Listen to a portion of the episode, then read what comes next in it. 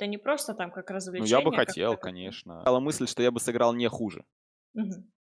Идеальная студия аналитики, она выглядит примерно так, как это происходит на Интернешнале. Помогает просто не до конца мозгу засыхать. Джеракс — это прям воплощение идеального тиммейта.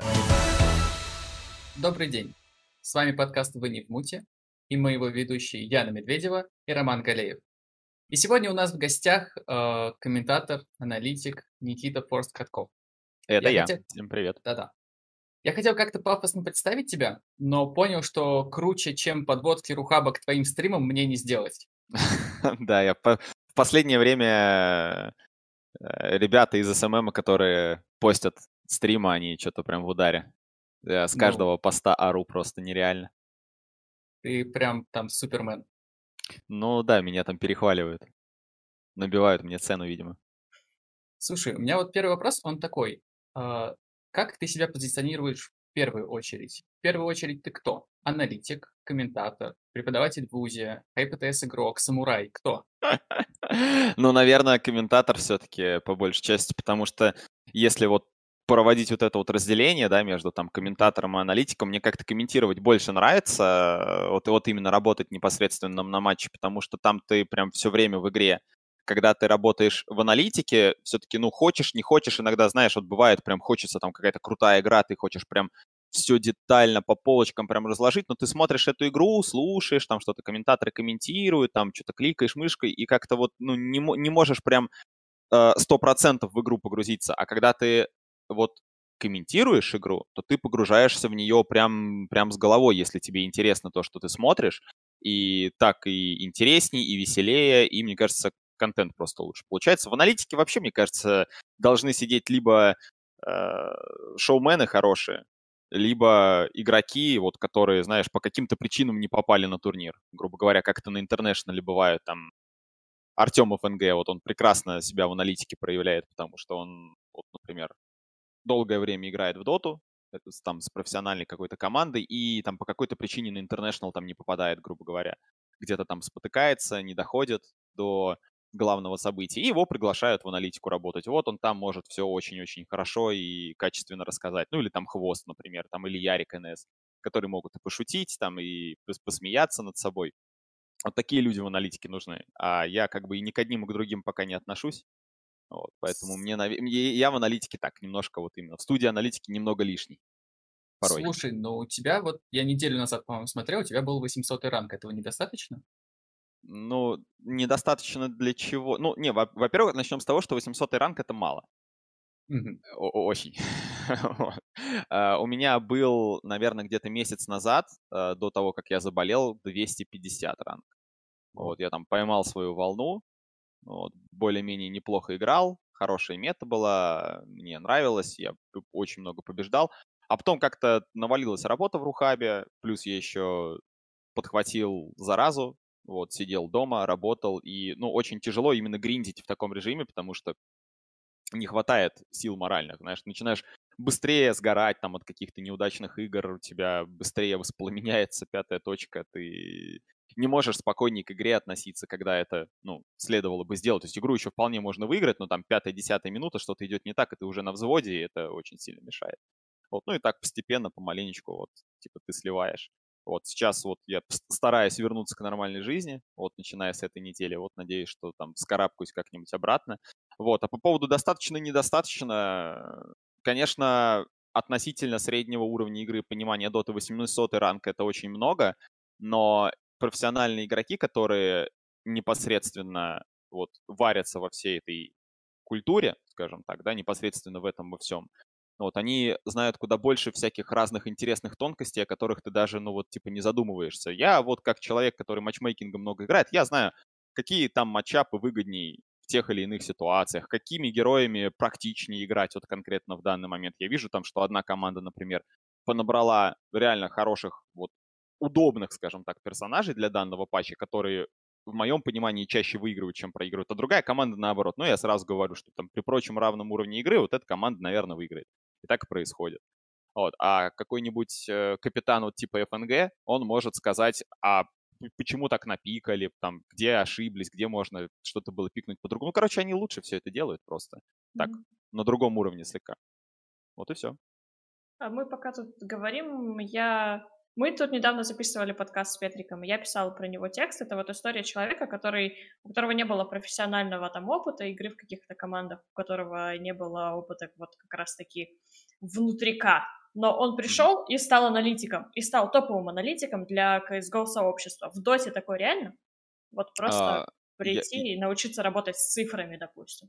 Я, к сожалению, с Петриком лично не знаком, и вообще КСом я никак не увлекаюсь, но я очень часто вижу шутки о том, что Петрик там, что-то там неправильно предсказал. Ну да, у Петрика с прогнозами проблемы, но при этом, он топовый аналитик, на котором постоянно сидит в студии и все такое. Типа, без проблем, просто,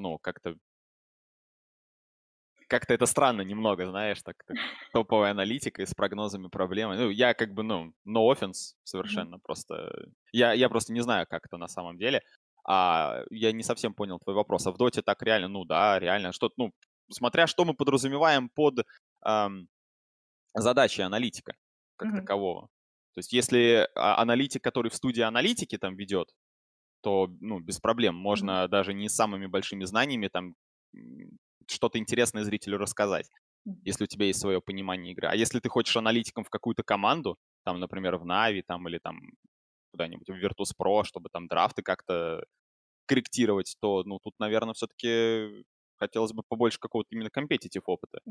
А работать с цифрами, да, кажется, ты что-то такое говорил, работать с цифрами, статистика. Петрик начинал с того, что он собирал там статистику и преподносил там ее в эфире. Это была его фишка изначально такая. У нас тоже в Доте такие вроде как люди есть, насколько я знаю. Они не особо показываются на камеру. Вот там есть ребята, которые, раньше в Na'Vi был такой, еще у старого состава, вот был такой аналитик, наверное, он был аналитиком SwordArt. Вот, я не знаю, насколько часто он там попадался. Вот, то есть у него, по-моему, компетитив опыта особо никакого нет такого. До этого он в спиритах работал, если я не ошибаюсь, я с ним знаком. Просто мы там сами иногда там батлкапчики всякие играли и прочее. Он там на Продоте модератор в одном из разделов. Вот, там тоже помогал. То есть в чем его задача состояла? Он открывает там, грубо говоря, Dotabuff какой-нибудь команды, смотрит, вот эти парни играют тем-то, тем-то, тем-то, тем-то, тем-то. И эту информацию в максимально сжатом виде, без всего лишнего, предоставляет капитану, а капитан уже вправе либо воспринять эту информацию и сделать какие-то свои выводы, подкорректировать драфт, либо не воспринять и придерживаться какого-то другого там плана. То есть, можно еще таким быть аналитиком. А вот быть хорошим аналитиком для эфира, без тем, которым можно гордиться в эфире, без competitive опыта, можно? Конечно. Если ты шоумен хороший, я же говорю. А если ты не шоумен, если ты именно человек с аналитическим складом ума, который много смотрит доту, который, возможно, много играет в доту, но не на компетитивном уровне. Ты все равно, понимаешь, есть несколько составляющих. Да, ты можешь быть хорошим аналитиком, если у тебя прям подвешен язык, и ты умеешь хорошо разговаривать. Ведь большинство игроков профессиональных, которые доту понимают очень хорошо, они в аналитику приходят, они много очень имеют идей, которые могут рассказать зрителю, но не могут сделать это как-то последовательно, выразить свои мысли. Вот, то есть, но если человек научится это делать, а это вообще ни разу не трудно, то он сразу будет на голову выше тебя, как человек в студии аналитики. И конкурировать с ним ты можешь только имея отличное чувство юмора и задор, и веселье, и хорошее настроение. Как мне кажется, я так это вижу. Да, тут сложно с победами на турнирах как-то соревноваться, просто имея харизму. Да нет, почему? Можно. Харизма победит?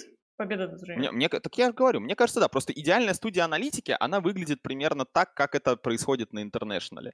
У тебя есть ведущий, у тебя есть либо два, так сказать, не формер про-плеера, а просто про-плеера, которые в данный момент по каким-то причинам не играют. Или, может быть, наоборот, они играют на турнире, но вместо того, чтобы готовиться к каким-то своим матчам, они решили, а не блеснуть ли мне знаниями аналитическими за столом.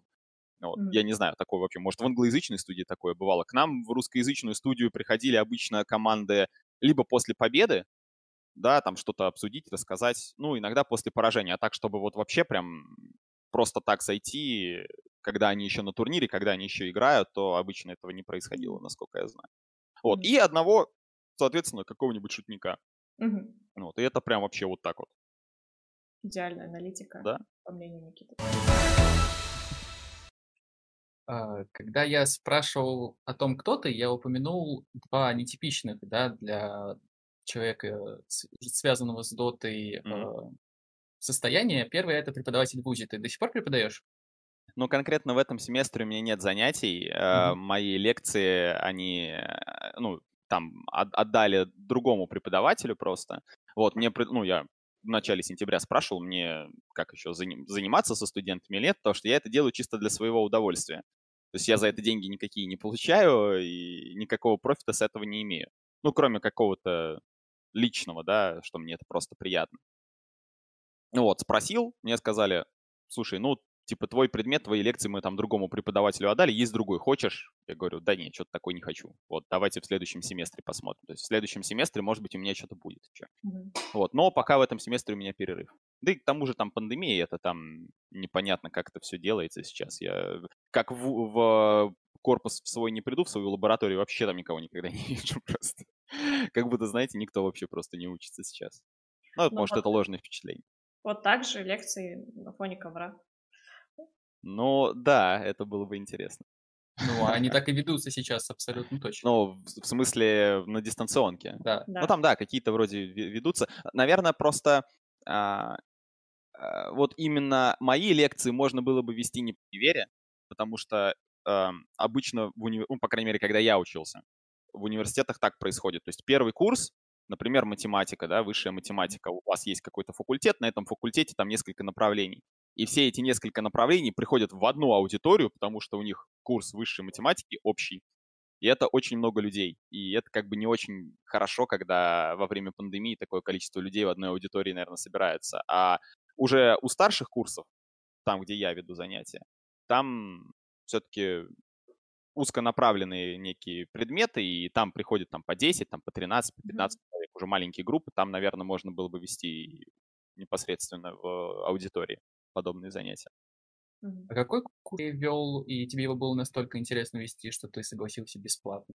Математическое моделирование электромеханических систем он назывался. Я изначально согласился, потому что я учился в аспирантуре. Вообще, как это произошло? Я поступил в аспирантуру, занимался там какими-то своими делами, и молодой преподаватель, который у меня вел этот предмет, когда я еще учился, он нашел более злачное место. Вот, по-моему, где-то в «Газпроме» работает сейчас.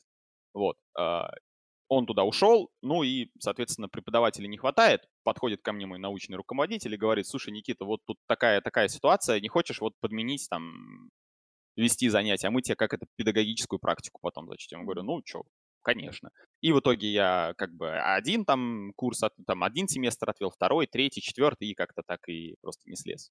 Вот. Еще один уточняющий вопрос. Ты понимаешь, да, что сейчас 90% зрителей вообще не поняли, что ты ведешь. Ты можешь объяснить? Вкратце? Да. Ну, смотрите, значит, я веду лекции у студентов электромеханического... Я, честно говоря, не знаю, как он называется сейчас, потому что там сейчас же постоянно идет объединение вузов, объединение факультетов. Там уже черт ногу сломит, как они там... Был там факультет вычислительный... техники, электроники, потом их там еще вроде с информатиками объединили. Ой, я, в общем, я не знаю, как они там сейчас называются, но, в общем, у меня инженеры-электрики лекции слушают. Электромеханические системы — это вот как раз то, что и подразумевается различные электродвигатели там в связке, то есть там, например, электродвигатель там в эскаваторе или там электродвигатель в вентиляционной системе. Это все есть электромеханические системы, да, так называемые, которые преобразуют энергию электрическую и в механическую, и наоборот, энергию механическую в электрическую. А математическое моделирование — это, ну, собственно, математическое моделирование — это, скажем так, описание всяких вот процессов, которые во всем этом есть при помощи математики. Это делается конкретно вот в моем случае при помощи систем дифференциальных уравнений. Вот. Если вкратце, то как-то так. Сейчас отлично. Гуманитарный мозг. Так, не, ну я думаю, что примерно понятно. Нет, примерно все понятно, отлично. Короче, это просто такая специализированная, очень узконаправленная математика, не сильно трудная. Студенты, которые ко мне приходят, все, я не говорю им ничего нового вообще.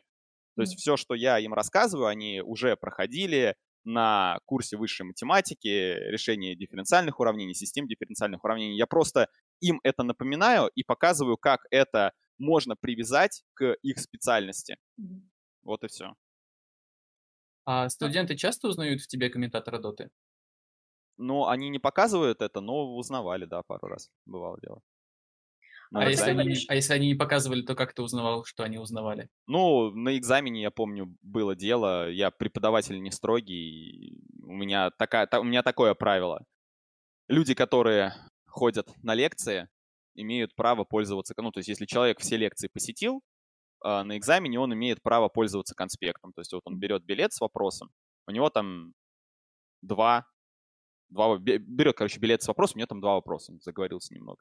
Вот. И поскольку он был на всех лекциях, у него есть все конспекты, он знает, ну, как бы он записывал все то, что я говорил, он открывает свою тетрадку и, пользуясь этим конспектом, ну, можно сказать даже, что перекатывает.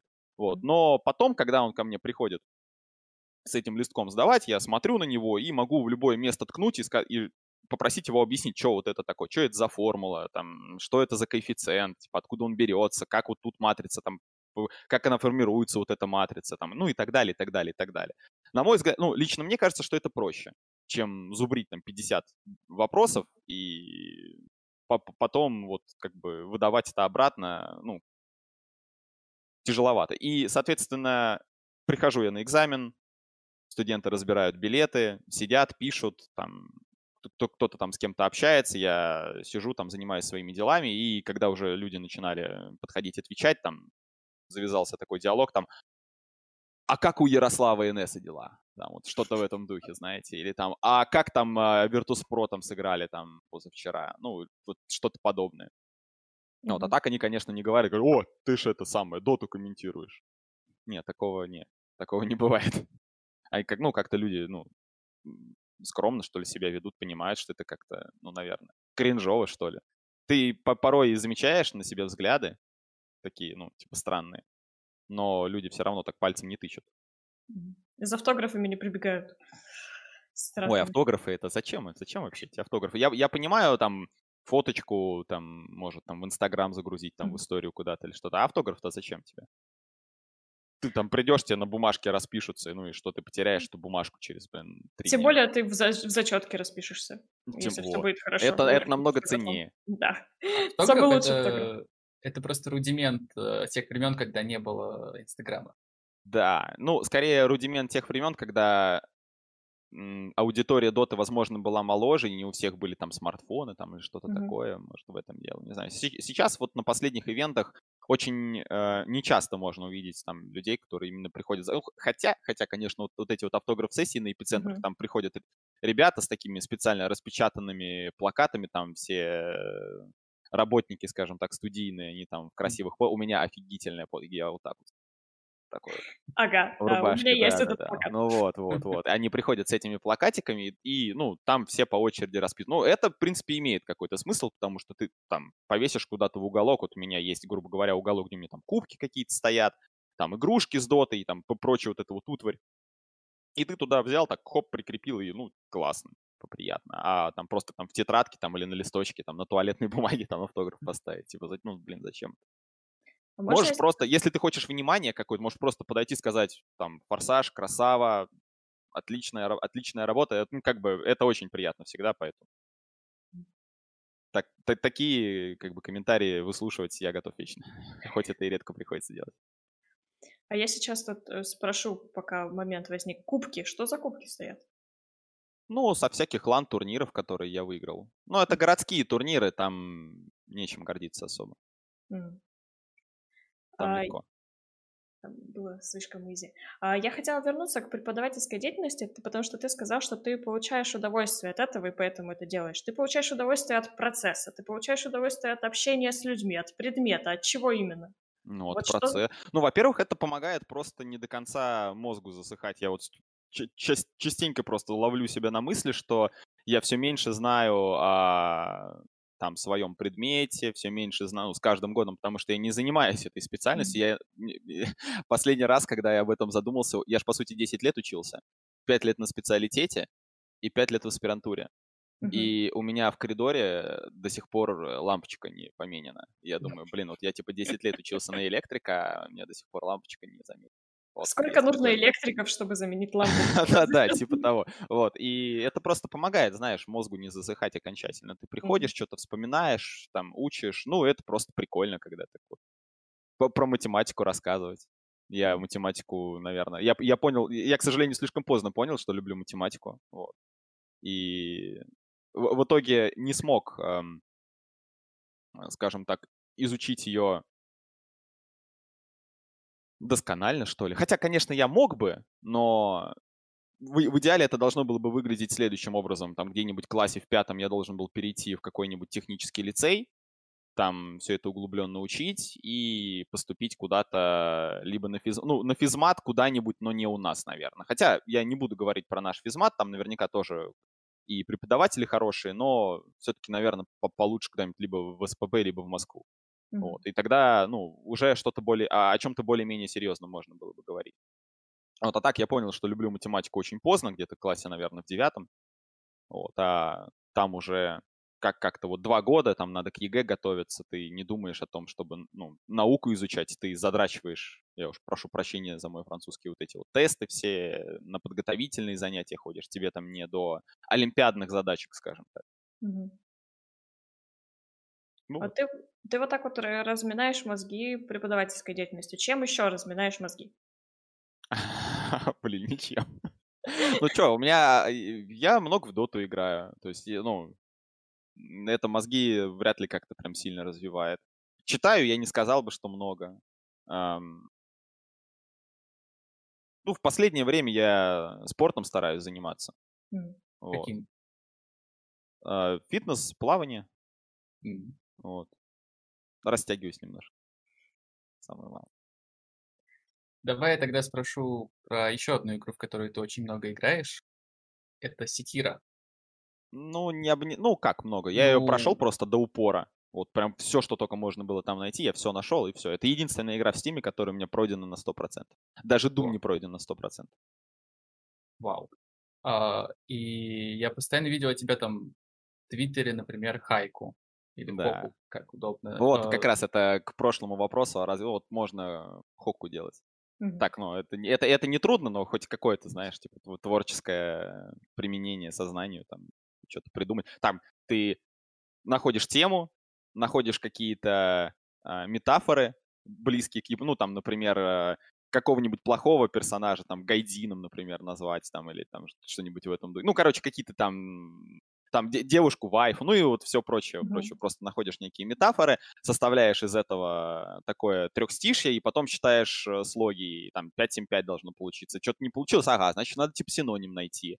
Пытаешься в голове там синоним найти, и вот, ну, это хоть какое-то, знаешь, такое, практика ума небольшая. Я чувствую, как вот в этом во всем алгоритме, я даже слово использую алгоритм, да, вот как технарский мозг объясняет хайку, который вот если открыть, как его объясняет гуманитарий, там начнется...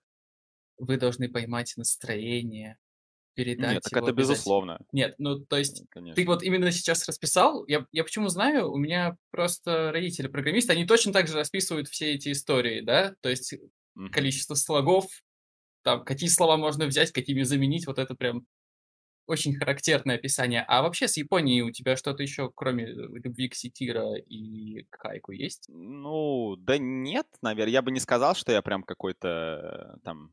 японовед там или что-то в этом духе.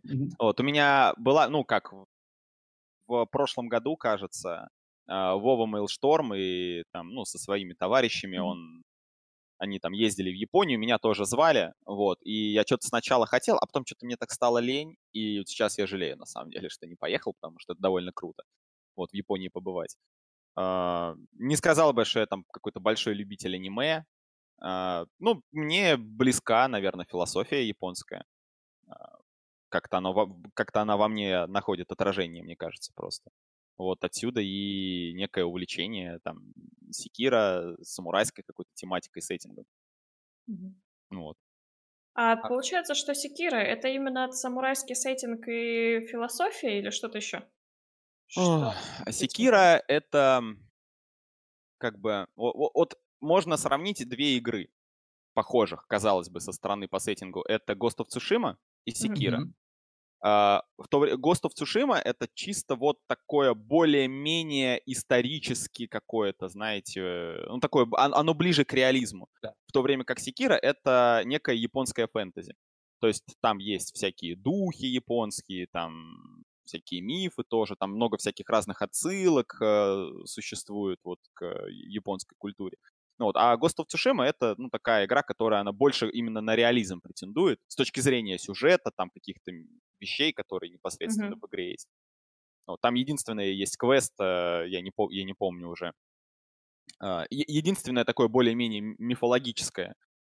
На один из приемов, на одну из техник он добывается, когда там надо... Ты короче, куда-то приходишь, то ли там травишься чем-то, то ли... Ну, в общем, тебе там чем-то одурманивает, и ты в своих грезах сражаешься с призраком Тенгу. Ну, это такой, как там, мужик в такой маске с длинным носом. Типа Тенгу, дух японский.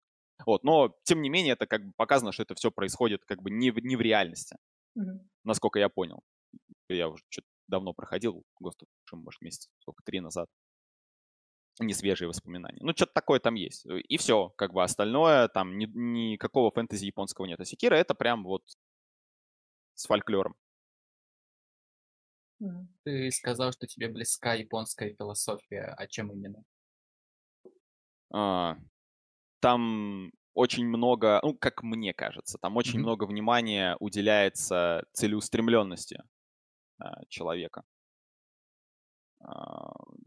Я как-то, ну, я давно еще читал «Книгу Пяти Колец». Это Миямото Мусаси написал «Книга Пяти Колец». Он был выдающимся мечником.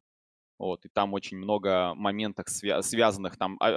Я вот когда пытался вспоминать, там у него очень много тем, завязанных, там, например, на мышечную память. Но это, конечно, все описывается очень смешно, что типа ты должен, твое сознание должно быть там в центре, оно не должно гулять. Но в конце концов ты просто понимаешь, что человек вот такими словами, да, высокопарными, он пытается объяснить просто, что если ты хочешь быть мастером своего дела, у тебя все должно быть завязано на мышечной памяти. Ну, как если ты посмотришь на мастера какого-то боевого искусства, как он проворачивает, да, там, свою там, защиту или, наоборот, атаку, он не задумывается, что, ага, так, сейчас этот тип меня ногой ударит, а я вот так вот хопа, а потом вот так. Нет, он этого не делает, у него все на мышечной памяти завязано. Вот, и, соответственно, очень много уделяется внимания тому, как этого достичь, как, ну, каким целеустремленным нужно быть, там, никогда не сдаваться и так далее. Ну, там много других аспектов. Вот. Но мне кажется, что этот краеугольный лично для меня во всей этой тематике. 250 ранг, ты сам говорил, сейчас 800-й. В 2018 году ты даже поигрывал там OpenQual разные, я видел. Ну да, думал... но это... Блин, а кто OpenQual не поигрывал? Да, даже я поигрывал. Ну вот, что это, достижение. Если бы ты OpenQual выиграл, это уже... Ты доходил до финала. Вы, наверное, про то, когда мы с Гоблаком играли, про это что-то? Я просто не знаю, да, насколько это есть. Да, январь 18-го, да. Ну, наверное, да. У нас была команда Яга Блак, я пытаюсь вспомнить, кто там у нас еще был, и был такой парень Lightless, он играл в составе Empire, сейчас вместо него Кейт играет. Да, вот. Да. У него кликуха на моем стриме Санек Мидер, вот, это потому что, меня иногда спрашивают, это потому, ну, его зовут Саша, вот, и у меня как бы очень большой френдлист в доте, ну, там люди добавляются, ты там тоже их добавляешь, там, чтобы да, там, играть где-то, или просто там человек просит, добавь, мне там хочется, чтобы мне там комментатор был в друзьях, все такое. Вот, и он постоянно менял никнеймы и аватарки, и его было, блин, нереально найти во френд-листе, чтобы ему кинуть пати, я думаю, блин, ну надо что-то сделать, пожалуйста, Санек Мидер, он на миде играл, Санек Мидер, все. Вот, и мы, такой, я помню вот этих вот 3 ребят, то есть Яга Блак и Lightless, и у нас еще было пара человек, и мы играли, и мы в финале проиграли стаку скандала, это было на одном из каких-то ESL-ов. Первую карту мы выиграли, она была очень потная. Вторую карту мы там сделали суперудар, пикнули ЦК, которого потом поставили на 4. Вот, ну, типа, враги увидели пик ЦК, подумали, что это кэри, сразу Медузу взяли. Тогда Медуза ультой, она как бы все иллюзии ЦК убивала. Ага. Вот, и ей аганим покупали, она змейку кидала, все иллюзии разлетались. Вот. А мы делали, типа, суперудар, типа, ага, вы, типа, пикните Медузу, мы пикнули ЦК, а не Медузу, а мы ее закрыли, но мы что-то там очень плохо все сделали, и в итоге все к 3-й карте свелось, и там мы уже прям проиграли. Вот так вот мы вот эту вот борьбу за слоты отдали. Ну, опять-таки, это ничего серьезного, то есть такое. А не думал, чтобы сделать серьезным?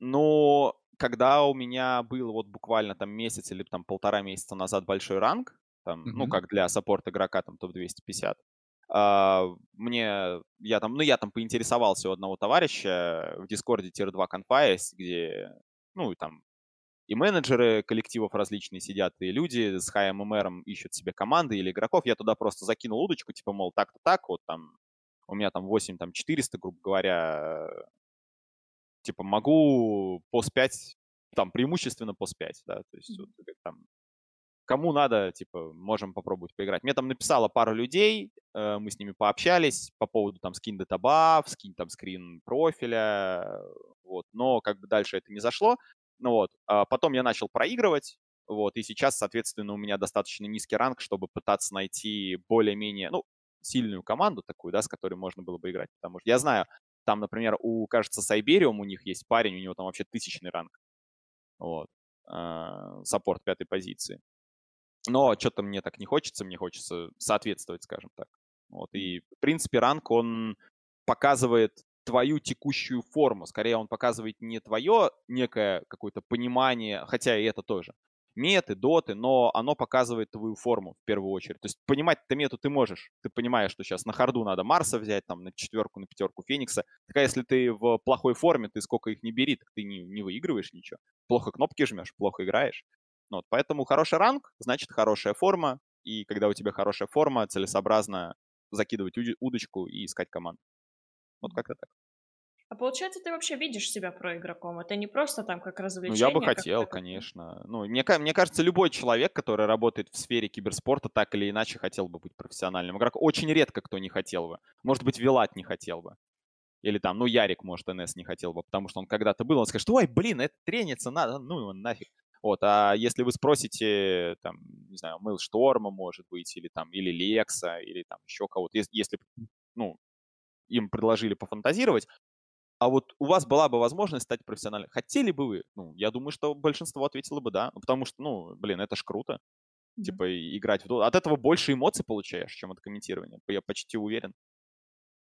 А почему тогда ты не сядешь и не запотеешь для этого? Вот просто забить на комментирование, преподавание, и вот как они сидят там в 12 часов. А это не так работает просто. Ну, в смысле, во-первых, я и так достаточно много времени уделяю доте. Вот. А во-вторых, тут, я не помню, кто это сказал, наверное, Стив Джобс сказал, что работать надо не по 12 часов в день, а головой. Вот тут примерно такой принцип. Головой надо работать. И я когда закончился вот этот вот карантин, ну как закончился, послабления начались. Я всю весну просто сидел дома без вылаза. Перестал вообще там спортом заниматься, потому что ну, дома я не могу вот это вот там приседания, отжимания, это прям вообще не для меня. Для меня приятно там в бассейне поплавать или сходить там железяки потягать, потому что это некий ритуал психологической разгрузки, физической нагрузки. Вот, а дома я так, блин, не могу, у меня просто не... Я пробовал, у меня не получаю. На регулярной основе это вообще прям не то. И из-за этого, соответственно, ты очень много играешь, и получается плохо. А когда вот я начал, наоборот, больше времени заниматься спортом, отдыхать, как-то с пользой для своего там тела, да, и разума время проводить, то я играл там по 3, по 4 игры в день. И даже если я выходил в ноль, я чувствовал, что это было пипец как продуктивно, потому что все 4 игры я сыграл очень хорошо. Типа я проиграл 2 игры, но у меня там Тима Раков, как говорится, ничего не сделает. Но я сыграл хорошо. Вот. А когда вот я сейчас, например, вот 2 недели, опять-таки, дома сидел, никуда не выходил, ты играешь, и ты, ну, понимаешь, что да, тоже и Тима Раков, да, тоже там, типа, люди, наверное, не заслужили победить эту игру, но ты и сам при этом сыграл просто отвратительно. Ты тоже не заслуживаешь победить эту игру. И в таком состоянии, при такой форме, ты не можешь рассчитывать на гейн ММРа. Вот. Так не получится. Поэтому лучше играть меньше, но продуктивней, чем больше и как попало. А в твоем случае, вот если действительно поставить себе цель стать проигроком, что бы ты делал? Ну, по-хорошему, наверное, надо расширять пул. героев. Если речь заходит о игре на 5-й позиции, есть несколько героев, на которых я не играю, на которых надо бы играть. Если речь заходит о 4-й позиции, этих героев еще больше. Если речь заходит о 3-й позиции, этих героев, наверное, чуть меньше, чем на 4-й, но тем не менее. А на кэри, на миде я слишком бездарный. Я не хочу туда вообще даже пытаться лезть. Вот, это первое. Второе, наверное, следовало бы играть хотя бы где-то. То есть начинать играть Captain's Mod хотя бы. Ну, просто вот это вот то, что не тир 2, а там тир 3, тир 4, это такая прям неприятная ситуация. Ну, ты заходишь туда играть, ты там собираешься каким-то стаком, там 2-3 игры КВшки вы сыграли, ничего не получается, там сразу люди, ну, типа расходятся, и там надо заново кого-то. Это очень, типа, тяжело вот там постоянно вариться. Вот, но это надо делать. Вот, потому что в Captain's Mod надо играть. Надо, ну, смотреть, как, типа, драфтят люди. Вот. Ну, может быть, даже пообщаться, кстати, с кем-то не помешало бы, там, с человеком, чтобы кто-то подсказал тебе, как лучше что-то делать на своей позиции. Потому что порой смотреть игры профессиональных игроков этого недостаточно. Ты так смотришь со стороны и думаешь, блин, да я вроде то же самое все делаю. А, нифига. Ну, вот три таких шага, наверное, я бы выделил. Ты прям забежал чуть-чуть вперед. Я как раз хотел тебя спросить, есть ли у тебя какие-то друзья, знакомые из про-игроков, у которых ты можешь проконсультироваться там по мете патча перед там эфиром, плей-оффом турнира или так далее? Знакомые, имеется в виду, ну, из тир-2 сцены, да, у меня очень много знакомых из тир-2 сцены. Из тир-1 сцены, я думаю, что если бы я, ну, вот, например, когда Арзик был тренером Virtus.pro, если бы я перед эфиром к нему бы обратился, мол, Арсений, подскажи, пожалуйста, вот так-то, так-то, так. Вот. Я думаю, что он бы мне ответил. Я бы не назвал его каким-то прям своим там другом или там знакомым, но я думаю, он не отказался бы. То же самое можно было бы сказать и про Артёма FNG, я думаю, он тоже бы не отказался помочь. Вот, то есть спросить-то есть у кого. А в целом вот комментаторы аналитики вообще обращаются за советом таким к игрокам? То есть, допустим, появился пример, медовая Snapfire, и там ты набираешь Артёма FNG и спрашиваешь, Артём, а почему? А как так вышло? Я думаю, нет. Не обращаются. Потому что, ну, да, наверное, как-то, ну, не до этого, и лень немного, и, наверное, не видит смысла большого в этом. Вот, плюс еще там разве что какие-то прям тонкости уточнять. Там основные-то моменты и так вроде как понятно. Частенько игроки сами приходят на интервью, вот сейчас, например, да, во время вот этих вот онлайн-лиг, там один из игроков, победившей команды, он приходит на трансляцию и дает интервью. Там у него можно спросить, типа, а вот вы пикнули ЦМ-ку на 5-ю позицию и выиграли. Это что, такой герой хороший? Или вам просто повезло? Ну и там человек тебе скажет что-нибудь. А как ты вообще считаешь в эфире вот эти вот все мелкие детали, не знаю, о том, что кто-то там отвел крипов на определенной минуте, там, на определенной линии, это выиграло игру. Эти детали нужны эфиру или обычному среднему зрителю это не так интересно, ему нужно скорее шоу и что-то такое живое? Я могу сказать, что человек, который в доту играет, прям играет, для него это очень важно, вот, потому что ему это интересно. Человек, который в доту не играет и приходит посмотреть только какие-то хайповые матчи, ему прям вообще по барабану максимально. Вот. Но я стараюсь такие вещи как-то подвещать. Мне кажется, это интересным, и если найдется человек, которому это также покажется интересным, хотя бы парочка, то, ну, значит, я не зря старался, наверное. Слушай, а ты вот любишь такие подмечать моменты. У тебя высокий ранг, то есть у тебя достаточное понимание игры. А почему ты не пилишь контент на этом основанный? Вот видос. Как вот я делал, играйка, это очень энергозатратно, это прямо вообще. Ну, я к этому вопросу всегда подходил со всей, как правильно сказать, ответственностью, что ли. И, то есть у меня план работы был такой. То есть я вот, блин, хочу записать видос там про шейкера, например. Чем мне надо? Мне надо скачать кучу демо. Мне, во-первых, надо написать сценарий, прикинуть, о чем я буду говорить. То есть я как бы примерно знаю уже, там, какие тонкости игры на шейкере есть, потому что я не записывал никогда видосы о героях, о которых я ничего не знаю. То есть я так или иначе на них там играл. Вот, в те времена как бы чувствовал их в мете. Вот, и я уже примерно понимал, что надо. Я искал, ну, как бы искал реплеи профессиональных игроков, открывал их, смотрел и пытался найти подтверждение своим словам в этих реплеях, что типа, ну, вот, мол, на шейкере четверке руну лучше не контролить, а лучше кинуть фиссуру пойти, чтобы потом кинуть еще вторую, и твой хардер встал у тир-1 вышки и как бы качался, ему было норм. А самому пойти, заблочить маленький кэмп, выпулить пачку там между тир-1 и тир-2, это старыми. Хотя так сейчас шейкер, наверное, тоже будет играть. Вот. Я еще одну демку, в ней этого нет, еще вторую демку, там в ней, допустим, там какая-то специфическая ситуация, и шейкер там в трипле начинает, то вторую нашел, о, пожалуйста. И все вот это вот, написание сценария, поиск реплеев, их просмотр, потом их надо нарезать, потом их надо отослать на монтаж, их там замонтажат, все это привезут обратно, ты идешь на звукозаписывающую студию, там все это диктуешь, ну, это, ой, это так долго, пипец. Ярик как-то проще делал, у него, во-первых, он сам все монтажил, насколько я знаю, и у него такой был контент, то есть он был на полуимпровизации, то есть, насколько я знаю, у него был там какой-то сценарий, он его накидывал, и потом там фишки свои выдавал, грубо говоря. И он там мог делать там пару видосов за неделю, причем это был для него основной вид деятельности, да, то есть он там в студии аналитики сидел, но не так часто, комментировать из дому ему ничего не надо было никогда, он этим не занимался, и он только ютубом занимался, снимал там фишки там и всякие там разные контент.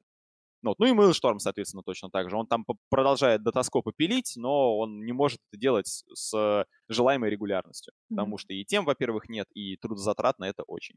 И я, соответственно, тоже решил, что я уж лучше буду типа на Твиче стримить и совмещать приятное с приятным и с полезным. Вот так. Вот так мы теряем контент-мейкеров. Да там и канал уже на Ютубе у Рухаба, он такой...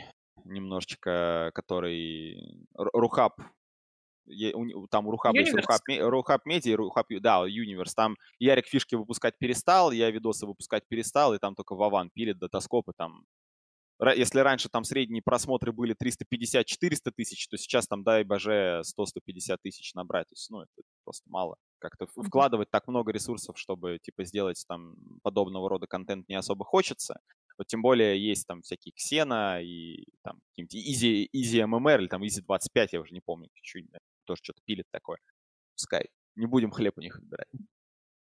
А ты сам смотришь какой-то такой подобный контент, чтобы чему-то научиться? Или всему можно научиться на практике? Я иногда смотрю, есть такой чувак Dotabuff на Ютубе. Вот, он следит за метой пристально, то есть вот, например, мне было любопытно, ну, я так с утра проснулся, там, чай, кофе, шашки, шахматы, бой с тенью, собака погулял, умылся, сел, перед телеком там что-нибудь позавтракать, включил. О, как этот Себастьян из OG на Энигме играет. Включим, посмотрим. И ты смотришь, как там вот Dotabuff тебе рассказывает, вот, не надо брать там, что там раньше? Там не надо брать соул-ринг на Энигме, надо купить 2 нуля. Вот, Себ 2 нуля берет на Энигме. И смотрите, как жарят. И ты думаешь, блин, в этом есть смысл. А потом заходишь в доту, берешь 2 нуля и пытаешься. То есть, ну вот разве что целенаправленно, что-то так там прям смотреть, высматривать. Иногда вот слежу за какой-то метой, за которой я сам следить не успеваю, играя в доту. А человек вот на Ютубе там что-то делает. Там иногда там смотришь, там всплывает видос, как фармит лайфстилер. Я думаю, ну, блин, неинтересно, я не игрок в кэри. Не буду это смотреть. Как вот стоять в харду на Энигме? О, это я посмотрю. Или там, как грамотно пулить крипов? Вот есть там какой-то трик на Radiant стороне. Я думаю, блин, ну я, наверное, знаю эту фишку, но все равно посмотрю на всякий случай. Смотришь, видишь, что знаешь. Ну, классно. И так и живем. А такой немного странный вопрос. Ты когда-нибудь во время матча, когда ты смотришь и комментируешь, у тебя возникала мысль, блин, я бы сыграл лучше? Когда я вижу, что, ну, например, героя, которого я хорошо чувствую, и я вижу как бы ситуацию, в которую этот герой попадает, ну, то есть там, кто во вражеской команде, и я сразу понимаю, что бы я делал, типа, будучи вот сейчас на месте игрока, и я смотрю, что делает этот игрок, и думаю, блин, ну, типа, тут что-то не доиграл, там что-то не доиграл. Думаю, я бы, наверное, лучше бы смог сделать. Но это может обманчивое впечатление, потому что, когда ты игру комментируешь, ты видишь прям всю карту. А игроки, они работают в условиях недостаточной информации. И это все-таки не одно и то же. Так, сейчас я задам вопрос, и, возможно, я неверно помню, поэтому я сначала задам такой вопрос. Играл ли ты OpenQual на 8-й инт, и играл ли ты там против Na'Vi? Так, против Na'Vi я играл, но это были OpenQual, не OpenQual на 8-й инт, а это были OpenQual на какой-то мажор, что ли. Там Na'Vi только состав новый собрали с Magical, с Unnake'ом. Вот это было, по-моему, дело. И такой вопрос. Как вы там сыграли? Вы, по-моему, могли выиграть. Мы их почти выиграли, да. Да, вот. Это была Б1 рулетка, мы их почти выиграли, да. Ну, да. Нас, на самом деле нас передрафтили очень жестко, но там была возня вообще очень полная. Я помню этот матч, и мой вопрос сводится к следующему. Я смотрел этот матч под комментирование Вилата. Да, он комментировал. И когда Na'Vi... И ПНГ это... там был. Да. Вилат и ПНГ комментировали. И когда Na'Vi это камбэкнули, Вилат очень так многозначительно несколько раз повторил, что если бы ты победил, именно ты, не твоя команда, а именно ты победил бы Na'Vi, то это было бы очень важно. То есть он всем своим видом давал понять, что там есть какая-то история, которую он не может рассказать. Никакой истории нет. Единственная история, которая могла, ну, она такая там, я помню еще... может быть, года как раз ты, это было в 17-м или в 16-м году. Na'Vi вышли в финал, наверное, минора какого-то. Они играли с... Как команда Tigers называлась или что-то такое там было. Я уже, блин, у меня такая плохая память с этими командами. Я понимаю. Какая-то азиатская. Вот, и перед этим финалом я зашел поиграть в ММ. Вот, и попался с Санейко, и Санейко там что-то у него, видимо, было не очень хорошее настроение, и в игре, где мы могли бы еще победить, он, ну, типа, просто встал на фонтане, и я так немножко расстроился, там, что-то там сказал ему не очень, наверное, приятное. Ну, ничего такого, как бы, серьезного, там, прям флеймищего, просто так, ну, что-то там так неприятно ему, наверное, сказал. Вот, но, типа, не более того, и, в принципе, мы, ну, в матчмейкинге, когда играем, мы не ругаемся больше. И... Ну, это просто... Я тоже был не очень хорошим настроением. Да, блин, эти истории из матчмейкинга у всех, блин, бывает. Там кто-то кому-то что-то может неприятное сказать. Сейчас я стараюсь вообще, ну, типа, если я, ну, что-то в voice-чат или писать что-то негативное, я вообще никогда этого не делаю. Там на своем стриме я могу, у меня может полыхать невероятно. Но чтобы открыть voice-чат и там оскорбить человека, я так не делаю. Я вот могу конкретно про себя вот сидеть и бубнить. Какие, скильные, Вот, но, ну, типа, лично вот куда-то, ну, типа, человеку я стараюсь этого не говорить, потому что, ну, потом стыдно бывает, некрасиво. Думаешь, блин, вот проиграл игру, зафлеймил, типа, плохо так делать. Вот, а конкретно возвращаясь вот к вопросу, никакой там истории не было. Это просто было бы очень мемно, если бы комментатор Доты с каким-то стаком обыграл бы новый состав. Ну а что, не мемно, мемно. Ну, конечно. Ну, вот. Нет, там, в принципе, была очень достойная игра. Вы прям на базу к ним уже сходили. Ну, мы на сигнатуру... Ну, там я, правда, насаял. Да.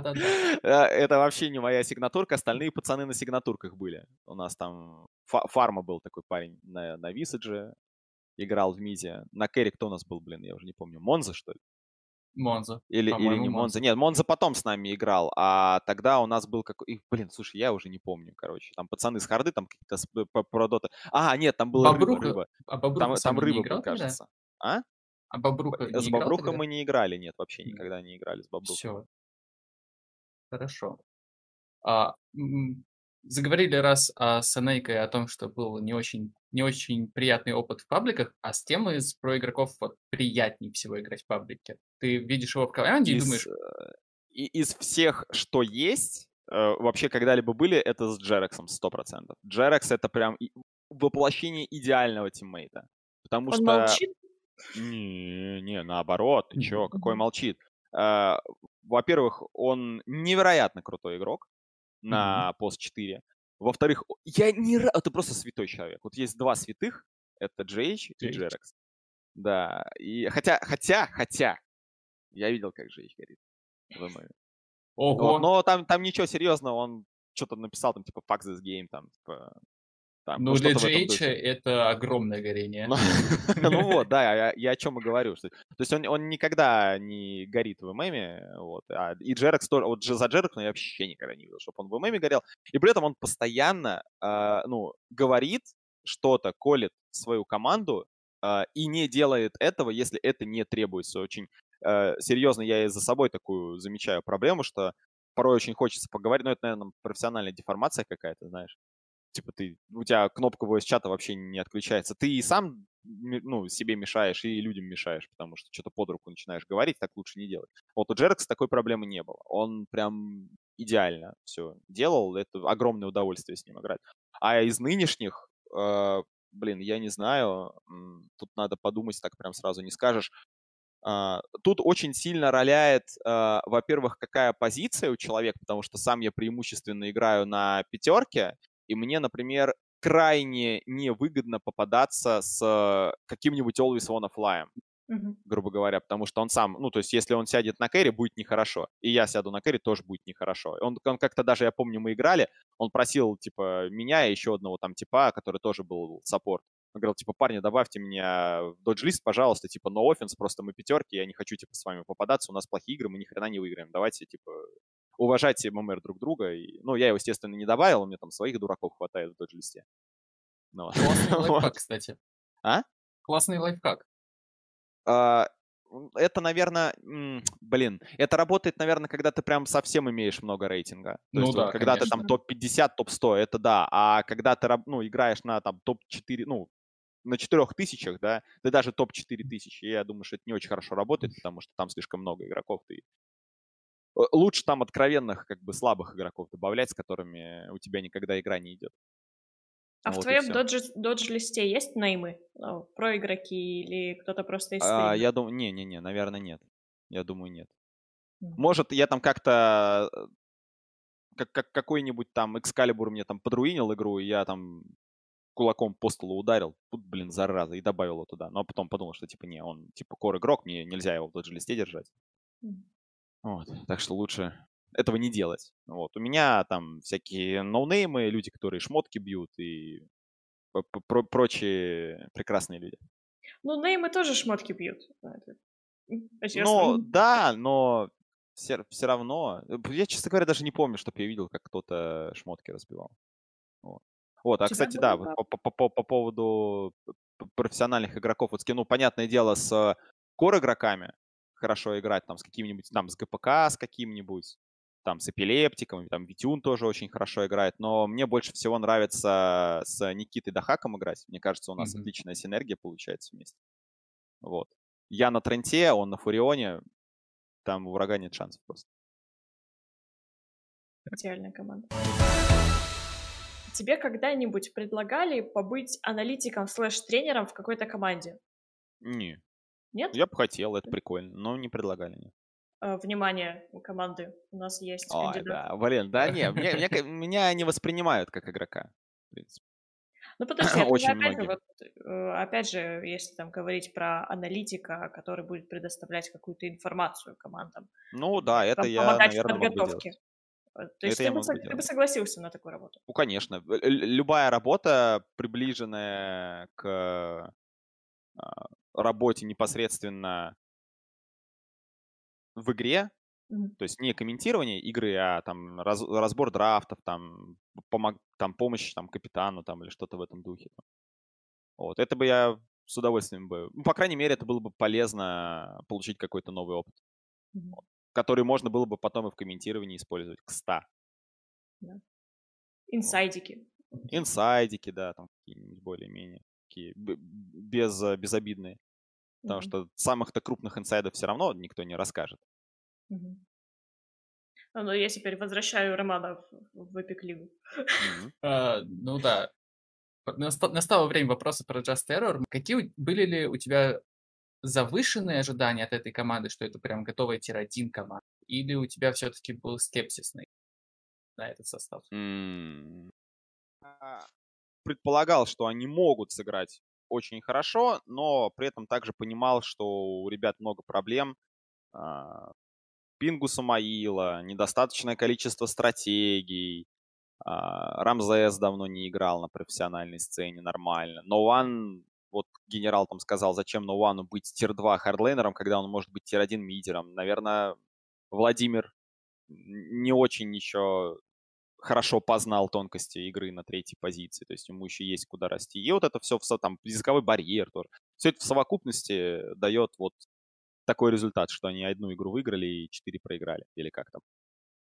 То есть я правильно понимаю, что, в принципе, какой-то одной большой единственной проблемы у Just Terror нет, то есть там много всего. Нет одной единственной большой проблемы, всегда комплекс проблем существует, которые надо решать вместе.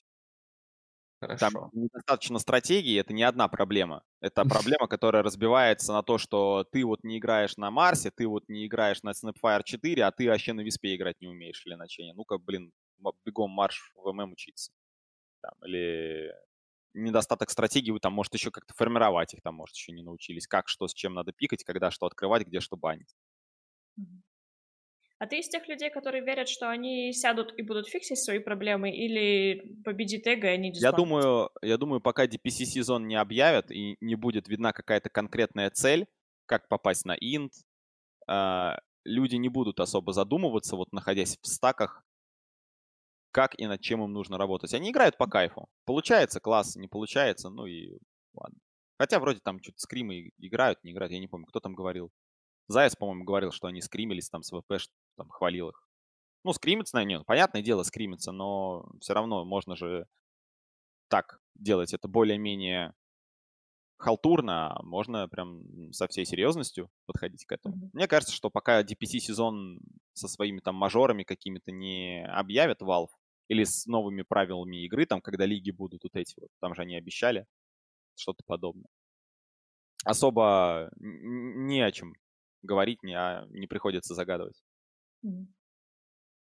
Очень часто и у нас в комментариях на сайте, и в принципе даже в тех же студиях аналитики слышен один и тот же тезис, что команды играют в полноги.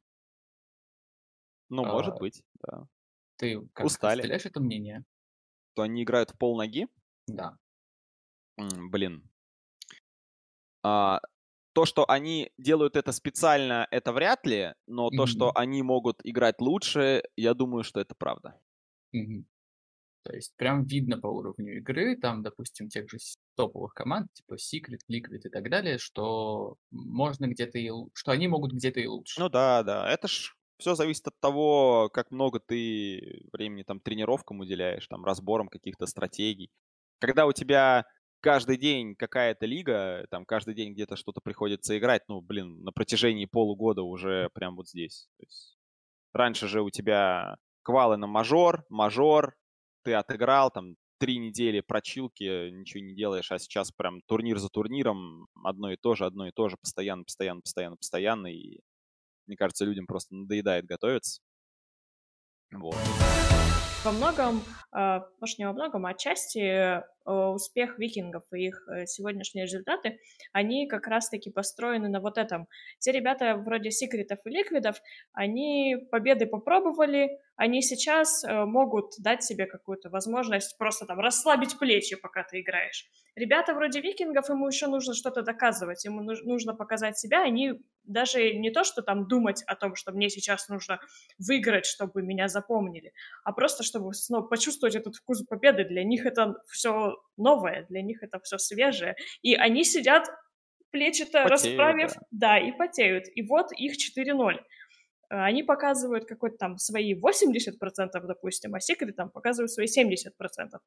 И вот они на этих дополнительных 10% выезжают вперед на 4-0. Ну и это тоже, конечно. Это тоже один из факторов, который тоже влияет на результат. Хорошо, у меня тогда последний вопрос про Epic League. Na'Vi или Virtus.pro? Ой, блин, нифига себе, какой сложный вопрос. Ну, наверное, Virtus.pro. Молодые, горячие. Вот сейчас Always on a Fly. Старый холодный, да? Старый холодный Always on a Fly. Блин, он, по-моему, самый горячий из всей этой десятки. Na'Vi и Virtus.pro. Задать такой вопрос общий, наверное. Мы сегодня поговорили об очень многом, о преподавательской деятельности, об играх, о пабликах, о комментировании, об аналитике, обо всем. Во-первых, первая часть вопроса – как ты выстраиваешь день, чтобы все это успеть? А вторая часть вопроса – что бы ты хотел в этот день еще добавить, для чего, может быть, сейчас не хватает времени? Ну, я не сказал бы, что я где-то что-то не... Хотя нет, наверное, не успеваю. Я очень мало времени в последнее время учебе уделяю. Вот. Но в целом на время жаловаться не приходится, когда все в порядке со здоровьем. Когда ты полон сил, когда я могу проснуться, позавтракать, погулять с собакой, там, поиграть там пару каток в доту, прийти домой, подготовиться к тренировке, потренироваться, вечером постримить и заодно поиграть в доту, да, это прям вообще хорошо. Вот. И если бы, конечно, в какие-то дни там вместо занятий спортом у меня бы получалось чуть больше времени учебе уделять, это, наверное, было бы круто, потому что вот до карантина я уже... У меня, короче, было в лаборатории все готово для того, чтобы там делать всякие эксперименты, проводить там... Я туда накупил кучу всякой аппаратуры, все подключил, все работало, и бах, коронавирус. И все позакрывали, я к лаборатории не притрагивался, недавно думаю, блин, зайду-ка, ну, пора, наверное, что-то делать уже. Захожу, а там не работает, блин, нифига, потому что там ремонт делали во время этой вот пандемии, там, видимо, что-то где-то там слетело, что-то где-то там не работает, и это надо все фиксить. А фиксить надо, и работать над этим надо, и, в общем, все пока никак до этого руки не доходит. Вот это, наверное, можно было бы добавить. Больше времени этому уделять. А так, в принципе, я все успеваю. Чем мне еще надо? Ничего не надо. Сколько часов ты спишь? От 7 до 8. Ну, по-разному бывает. Иногда, если ты играешь ночью и много игр проигрываешь, бывает, что очень тяжело остановиться, и ты вдавил, у тебя только трон падает, ты сразу дисконнект, и сразу next вдавил. И эту проиграл. А потом опять next вдавил. И так вот ты до 4 утра можешь проиграть. Вот. И потом тебе еще 1,5 часа не уснуть, потому что ты лежишь и думаешь, проиграл все игры, черт. Вот. И тогда ты можешь поспать часов 6 или 5. А так в среднем 7-8 часов стараюсь спать. Вот. Пример человека, который умеет распределять время правильно. Не, ну если я не посплю, я прям вообще пивной максимально. Я и не позаниматься нормально не могу, мне энергии нет, и не в доту поиграть, а зачем? Лучше побольше поспать и поменьше поиграть, но с умом, чем играть невыспавшимся через пень-колоду и... Горю, я ж так не получаю. У меня так не получается. Я не знаю, как другие люди. Возможно, у них получается быть продуктивными, отдыхая по 5 часов каждый день, у меня не получается. Будьте как Форс. Занимайтесь спортом и спите 8 часов. Да. Черт побери. И не болейте. И не болейте. И это самое важное. Да. На этом у нас все. Форсаж красава. Спасибо. Подписывайтесь на наш YouTube-канал. Не забывайте читать Sports.ru. С вами были Роман Галеев, Яна Медведева и Никита Форс Котков. До скорых встреч. Всем пока. Жмите колокольчик.